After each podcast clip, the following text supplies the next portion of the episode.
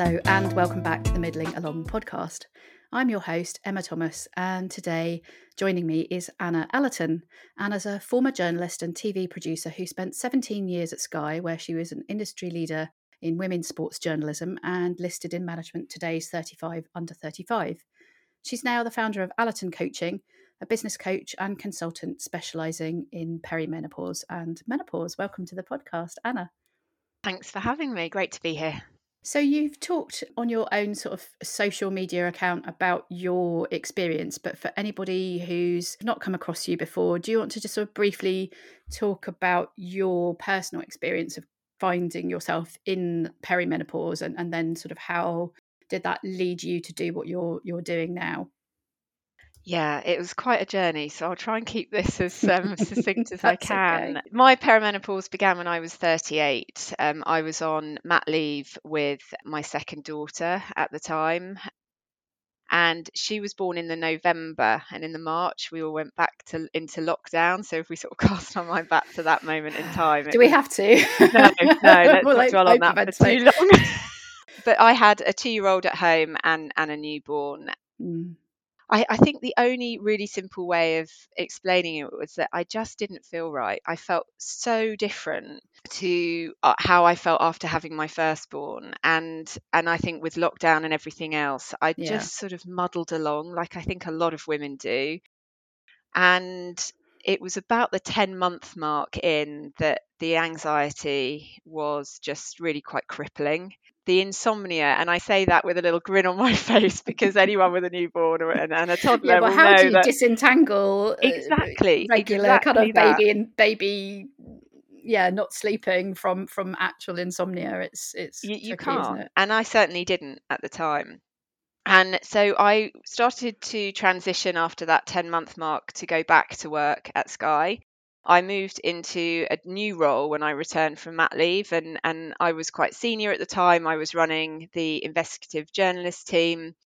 And it was about two, three months into returning to work that I realized there was something really quite seriously wrong with me. I had awful brain fog. I mean, I would, it, brain fog and being a live TV producer really yeah. don't go hand We joke about it, but, but I can imagine that's that's not at it all was fun. no it was awful because at the time i didn't know what was going on mm. um, the anxiety was ramped the the low confidence the low mood the mum guilt and i came home one night and said to my husband we need to see a neurologist there's something wrong with my brain I genuinely thought, and I know lots of women listening to this will probably yeah. nod along, and I thought I was going mad. Genuinely thought I had early, early onset or was going mad. And fortunately, a colleague, a female colleague actually in our newsroom said, which I'm I'm actually ever thankful for. She said, "Look, have you heard of perimenopause?" And she said, I think the way you're feeling, the way you're behaving, I think you should at least go and explore what it is or have yeah. a discussion with your GP about it. And I'm always slightly embarrassed to admit it, but I didn't know what it was at the time. I'd heard of menopause. My mum had gone through a pretty rubbish menopause and was very honest and open about mm. her experience. But perimenopause, I hadn't.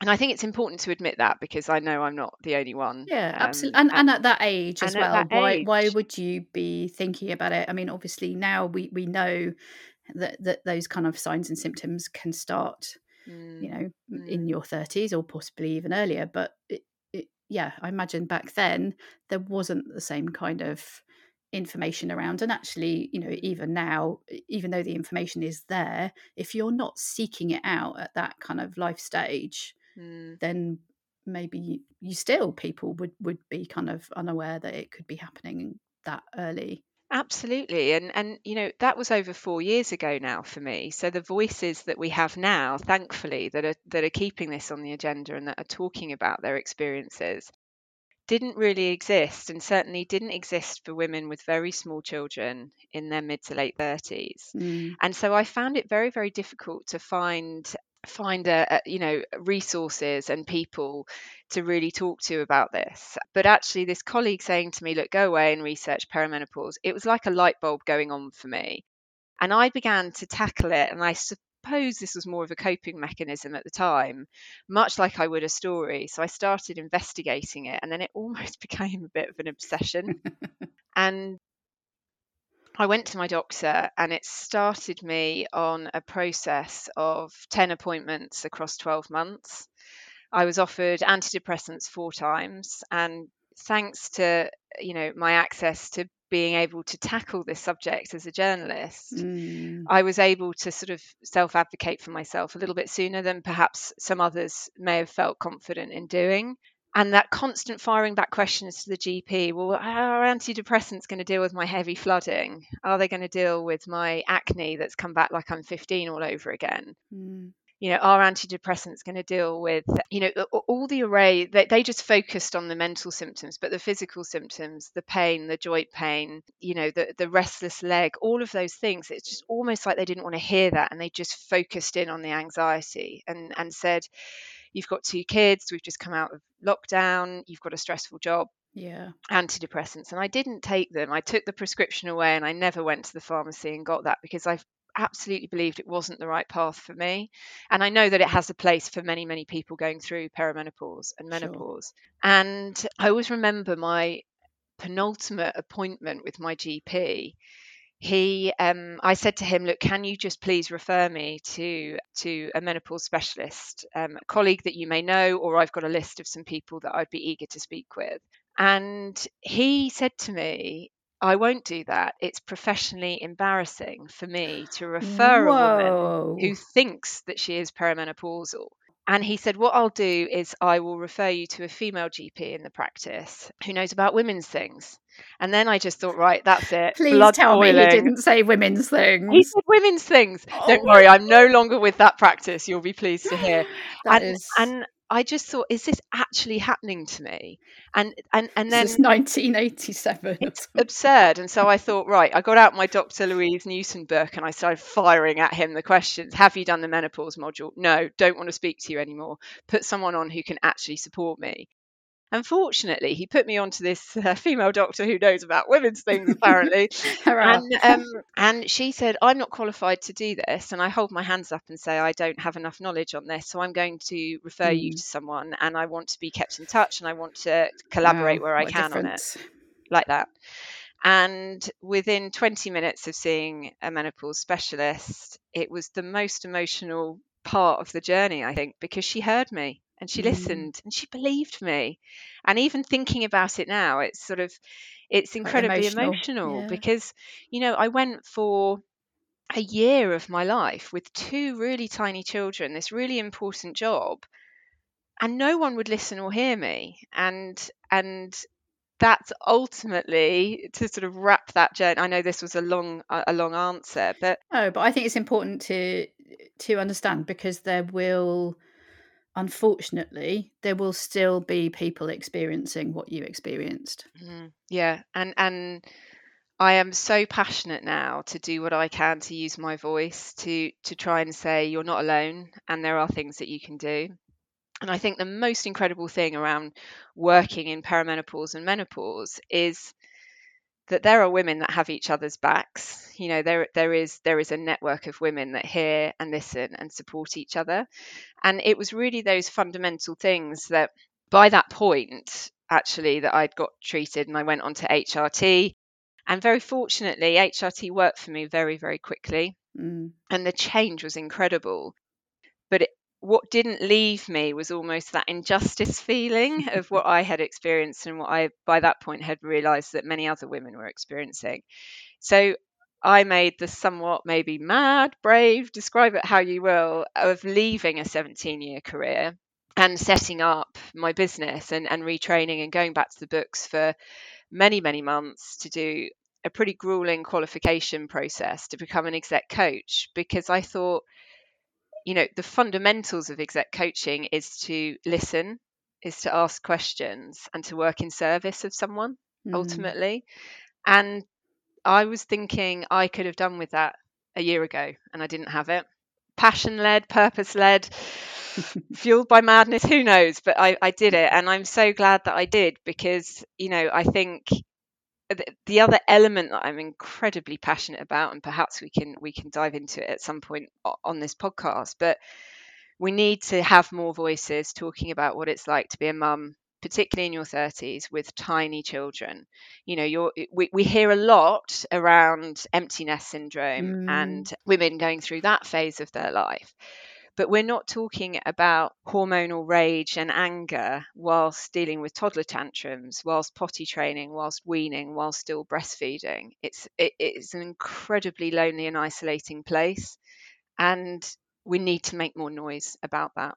Mm, that's really interesting because I think people don't necessarily understand how how big of a, a percentage of of let's you know, let's say people who would go through menopause itself between 40 and 45 is kind of significant percentage and when you factor in the worst case scenario if you like that that you could be having symptoms for 10 years before that mm. so it could mm. be starting at 30 mm. for a, a reasonable you know proportion of the the population and plenty of us are having children a bit later on than than sort of mm. generations before so yeah perfectly possible like you say to be to be juggling those early years which are demanding enough mm. and then to kind of layer that perimenopause on top but actually how do you well two things how, how do you kind of have the the sort of the self-awareness to tease those two things apart and realize what's really going on and then how how are you kind of able to get the sort of the best support and and advocate for yourself if that's what's going on for you. Yeah, absolutely. And and I think the challenges of early years, but then you've also got you know, so many more women now generationally are working. You know, we've got the challenges of childcare, of returning to work, of negotiating returning to work. And you're having to fight and self advocate on so many different levels that mm. it becomes really, really exhausting and particularly isolating for, for many, many women. And that's why podcasts like this and, and you know the array of of noise that we see particularly on social media is valuable to let people know hey look this is fine and you're not alone and there is support there for you yeah I think as well, let, us kind of dive in a little bit into what coaching is and what it isn't, because I think for a lot of people, it feels like something that's not for them. Uh, you know, it just perhaps either because they haven't experienced it before, or um, you know, it, it sounds like something that would be out, out of reach in terms of sort of uh, you know investing in that investing in ourselves. We're you know we're very good at kind of paying for our kind of kids to go to art club or whatever but then going oh well i couldn't possibly pay xyz to i mean I, I did therapy and invested in that and that was a brilliant investment and i guess in some senses you know investing in coaching is similar but how can you can you sort of explain how that kind of coaching process would work for somebody? I think the term exec coaching, executive coaching, is actually a barrier to entry to a lot of people because it feels like, oh, I have to be a CEO. Absolutely not. So, coaching is I think there's lots of different layers to coaching. There's lots of pillars. My area of coaching is exec coaching, which isn't just dealing with people who are really, really senior and really powerful the, the, the, term exec coaching is more banded together with career coaching and mm-hmm. business coaching. So this is really dealing with your professional life. It's not life coaching. That's something that I get a question about. I actually did something on my on my Instagram about that a little while ago. Am I a life coach? No, I'm not. Not qualified in that. My qualification is is around your career, profession, um, and business life. And coaching in its purest form is a space that you can enter into that helps you explore challenges, ambitions, goals, hiccups, bends in the road, whatever it is that's going on joy, excitement, passion, any of these emotions. And it's almost like seeing your exec coach as a professional thinking partner and and the role of an exec coach is not to tell you how to do things. So they don't advise they don't offer any insight around their own experience or their own journey much like a mentor would for example. A coach is really there to work in service of you to help you get from A to B or whatever direction you're trying to go in a lot of people feel stuck in their careers or think I need to make the move or I'm going for a big interview or this is presenting as challenge for me. And a coach is there with trust, safety, and confidentiality to create a space in which you can explore who you are and also your options and where you want to go and what you want. And I think going back to what you said there at the beginning of this question, we'll pay for the kids to go to art club and we'll we'll do all of these other amazing things. But actually for a lot of women and particularly my clients in midlife will say that it feels indulgent. Mm. It feels feels a little bit selfish. Well, we're not used Spend, to putting ourselves at the top of the to-do list at we're all, not, are we? We're not. But then actually being able to put yourself in a space where it is all about you and your needs and what's serving you best can be a deeply empowering experience for people, but it also can trigger real action and understanding and deepen self awareness. So, if I can just expand for a moment on the role of the coach. So, the coach is there to ask questions and to listen but listen on that really high level, which is a skill that takes time and is constant work for coaches. And it's about sometimes hearing things that aren't necessarily being said and probing with love and kindness and respect to try and peel back those layers to get to the core, to get to the root cause, to get to the center of who that person is. And so, for example, a lot of people that I work with will say that they want to go for a job interview or they want to they're highly ambitious and they want to go for a particular a particular role as an example there's other things that I think we're probably going to get into shortly around other stuff that are presenting for women, particularly in the specialism that I'm in around perimenopause and menopause. But it's about adopting different coaching models so that you can serve a client in a really individualized way. And I think this is why exec coaching for professional women really works during midlife because we know perimenopause and menopause is not a one size fits all. Mm. And whilst things like menopause policies in organizations absolutely have their place and purpose, it's that individualized approach that enables people to have the space to explore what will work for them. And the other thing that a lot of professional people like about coaching is that it challenges them and it also holds accountability. So the coach, as I said, isn't going to say, oh, if you do X, Y, and Z, this will happen. Or here is a flow chart, follow this, do the homework and come back. No, that's not, it's not going to be handed. There is work involved here. But within that work is that deepening awareness and some people love the challenge. They love the accountability. You know that's why they go to the gym or they work with a pt because it keeps them honest and it keeps them on target and it mm. keeps them very goal focused.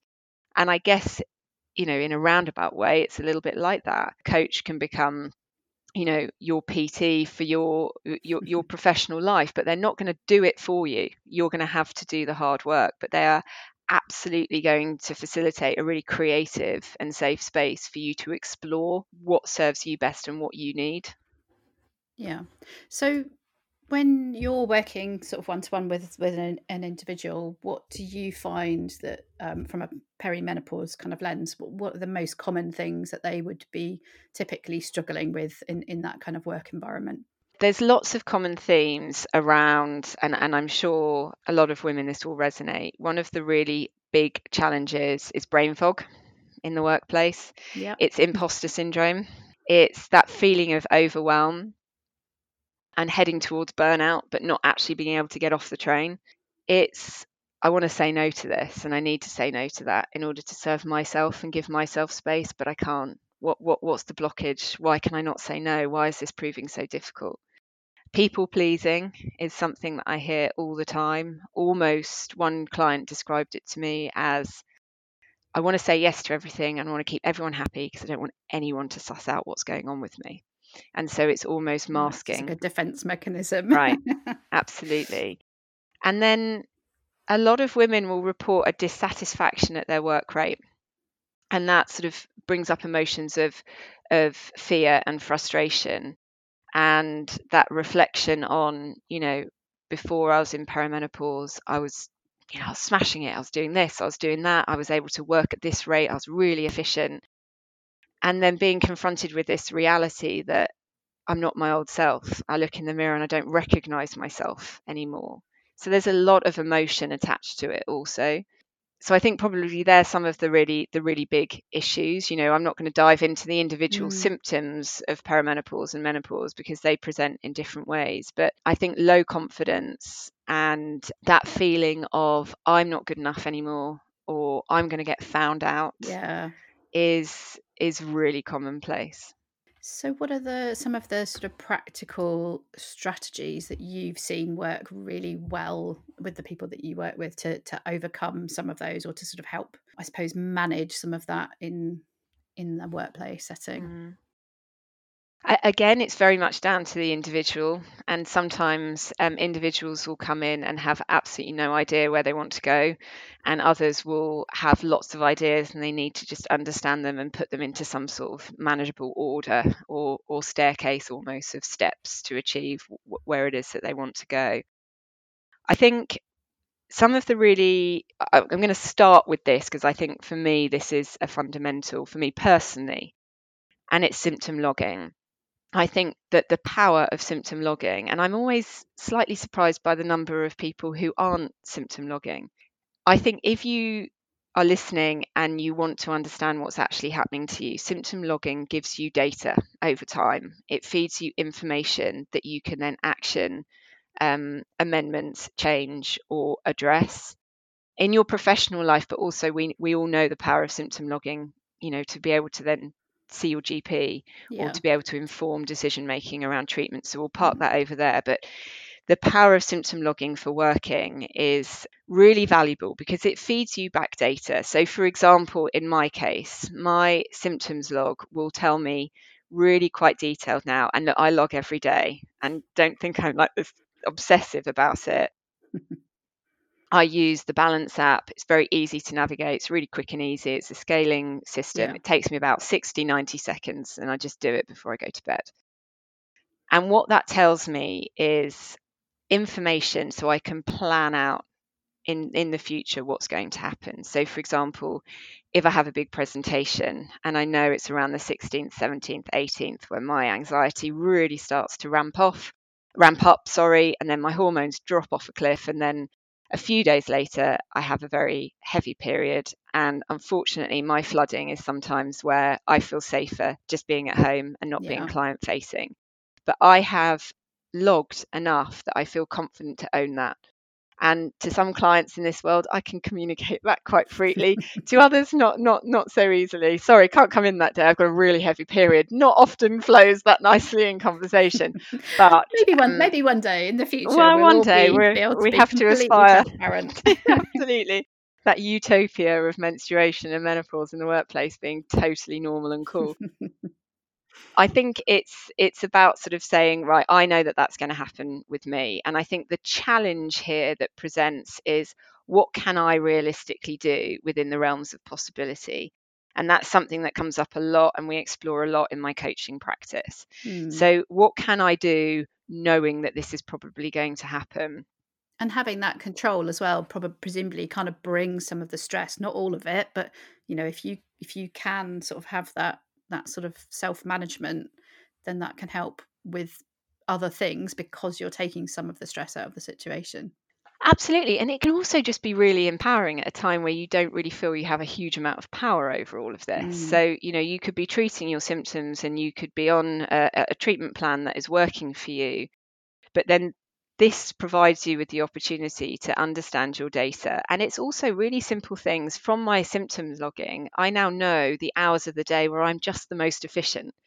So I really try and organize my day into that space. And look, this is not going to be applicable to everyone if you're working in a factory sure. or you're working a night shift. But the fundamental theory behind symptom logging and what I call my working smarter in menopause model is this is bespoke to you. This is your individualized approach. So what can we do in the realms of possibility? And that's where the challenge sometimes presents itself and also the accountability. So that there's other things that sort of feed into some of that that I think stems off a lot from what your data is telling you about your own experience. And there's tools that you can start to put into your professional toolkit for a midlife woman uh, one of which is breath work. I know that you've uh, mm. you've done some some discussions on this in the past, but you know the science and the understanding around breath work now I think is becoming a lot more sophisticated. And just exploring it to have it in your toolkit to lean into, I have to confess, before I started going through this, I thought breathwork was just a bit of a fad, not for me. a bit right, okay. So exactly that. And and actually breathwork now helps me control the anxiety that wakes me up at three in the morning. It stops and calms the palpitations mm. and it mm. starts to center me a little bit. And that's taken some work. That's been challenged for me and and the accountability piece is to just keep at it it's a bit like people saying oh i've tried meditation and it doesn't work it feels a little bit like that with me with breath work but i'm starting to reap the benefits now that i'm able to calm myself where you know uh, my anxiety at three in the morning when i wake up and the head kicks in and i'm thinking i should have done that email i shouldn't have said that to that person oh my goodness i'm a terrible mother actually used to take me to the brink of panic attacks and then i would sort of whack my husband and be like oh i can't cope this is awful something's going on there's something not right here breath work has able, mm. enabled me to calm my brain calm my breathing take control of the situation. And you can apply that in the workplace before big meetings before presentations. Takes practice takes challenge. General overall wellness this huge umbrella of wellness and well-being. But I think things that we can learn off of our symptoms log is what am I eating for breakfast? How am I fueling myself? Why am I hitting a wall at three in the afternoon? Mm. And then that cycle goes, and then it's two, three in the morning, and I'm wide awake again. And then feeling, you know, pretty wretched at six, seven o'clock in the morning once the kids are waking up. So it's that overall understanding of I need to make some changes to my nutrition. What does that look like? How do I do it? And what do I need in order to do that? It's about looking also at your fitness. You know, we know the power of strength training and exercise and movement for women in midlife and actually for, for everyone, the, the, the, you know, not just for our mental health, but our physical health too. The fitness thing is the biggest challenge for, I would say, a majority of my clients that are mm, exploring it. it particularly those with young children. Mm. And it's what you said before we start to push ourselves down the to do list, don't we? And it's about saying well what do you need how can you facilitate that so that you yeah. are creating not just I, ha- I, haven't it. got time i can't i can't fit it in so mm, mm. we always find time for the things that are important so if we can make that a non-negotiable and uh, find you know find some way to to build it in mm. there's always a way to do it that list of non-negotiables is on here also in terms of saying what are my non negotiables? What have I got to do in order to hold myself up, look after myself, but also show up as the best version of me in, in the workplace? Sleep is a big one. And I think there's lots of different things we can do about around sleep, our relationship with our devices, how we're preparing ourselves yep. for sleep, our caffeine, our alcohol, getting off social media and just cutting out the noise, reading books, you know, just things like that in terms of calming the mind, the body, the soul, in order to really set you up for a nourishing sleep is really important. And some of that takes some change and, and some work. But I think in all of this, it's about dialing down the negative talk and actually really exercising self compassion.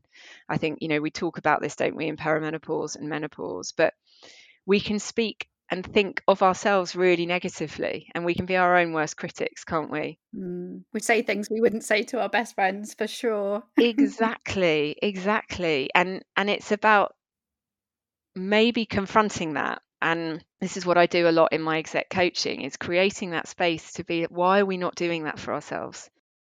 And and what does that look like for us? What does it feel like? Is there a visualization? This is the creative element of exec coaching.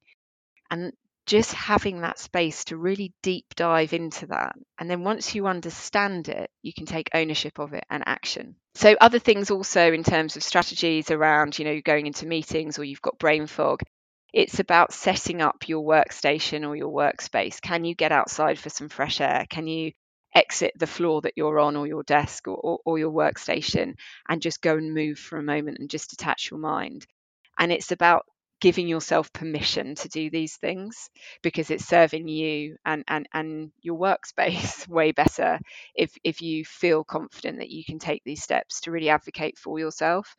Delegation and saying no is another really big um, issue but strategies around that are in the doing. Often it's that jumping off a cliff moment and and that's sort of a visualization that often presents in my coaching practice of what's actually going to happen if you say no and learning to get comfortable with saying no and learning to trust your team and to de- delegate if that is a resource that is available to you note taking and brain fog. I just want to talk about that for a moment because this is right. I'm sitting up now because I, yeah. want, to, I want some. this is something that me. comes up.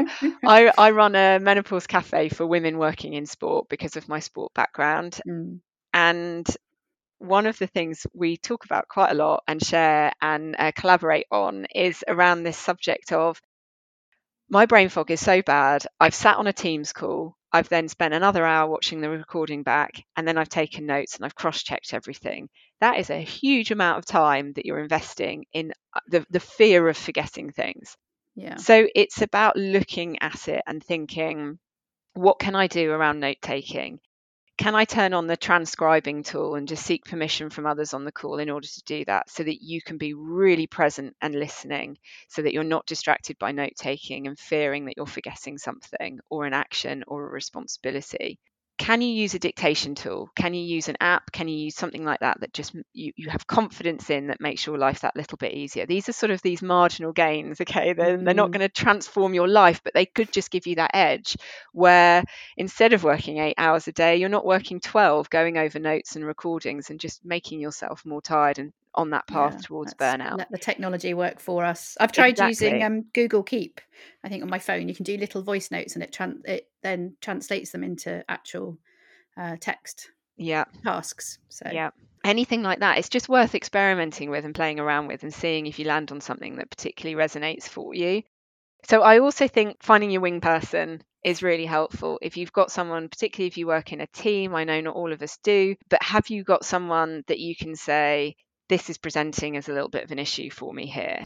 And that there was I, I, worked with someone who was in the blue light industry and very high pressured and, and having to go out on blue lights at all hours of the day, mm. managing quite debilitating symptoms. And one of the real breakthroughs that that person had was being able to just say to that one person alongside them, this is happening to me right now. Tomorrow I might be okay, but right now this is what's happening. So we're going to in, enact whatever game plan we have for that. And that became a real lesson in teamwork and communication and just opening yourself up to yeah. that fear almost of judgment but but picking your people in a really wise way so that could be something that could be explored communication and conversation I think talking about this at work is probably, after imposter syndrome, the number one big challenge that presents for my mm. clients. Mm. Cancelling that meeting at the last minute for fear and how we get over that sticky feeling and that blockage and, and where we go from there is is a huge piece of work that, that I support women with. Understanding your triggers as well. I think this is something that is part of my imposter syndrome model, but it's also applicable elsewhere what is triggering me what's ramping up the brain fog what's what you know it could it be a meeting could it be a presentation could it be an individual that just mm. really really gets on your nerves or, but actually over committing yourself to or, or saying realizing. yes saying yes yeah. exactly and then thinking yikes now i've got to do it all and how am i going to do it and i can't and this is just mm. dreadful so it's about understanding what are the triggers. Once you identify them, you can visualize them, you see them coming, you can then start to put action into place out of your professional toolkit in order for you to try and temper some of that. And figuring out when you're at your most productive is a really powerful way of not only feeling good that you're, you're getting your stuff done and you're achieving what you need, but it's also just a really smart way of working. And this is, I guess, again, part of this work smarter in menopause model. It's about and, and this model of mine is really inspired from the work that I've done in women's sport, which is we know the professionalization of women's sport over the last sort of 10 to 12 years has seen a decrease in, in certain injuries. And this is because women yeah. are training smarter around their cycle. So I'm saying let's work smarter around our symptoms. Mm, so and then there's our marginal gain. That's our gap where we can take ownership, feel empowered, and be as productive as, as we possibly yeah. can in our situation. Kind of ebb and flow with with how we're changing throughout the day, the month, the mm. whatever, and mm. yeah, work with it and not work against it.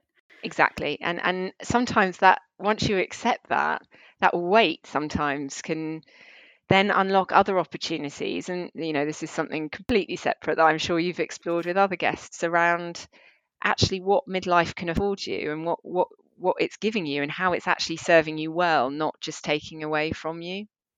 Yeah.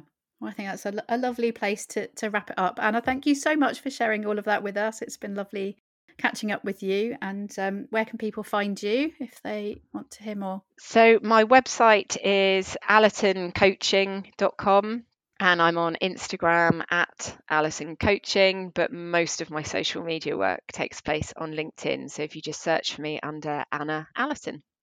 Fabulous. Well we'll make sure we put all of that in the show notes. Thanks again and enjoy the rest of your day. Thanks emma. You've been listening to the Middling Along podcast. Do remember to subscribe to be notified when our next episode is live. And why not visit the blog at www.middlingalong.com to sign up to my newsletter as well. I do hope you enjoyed listening today. If you did, I'd be really grateful if you would consider leaving a short review, as that helps people find the podcast and helps get it noticed. Hope you can join us next time. Goodbye for now.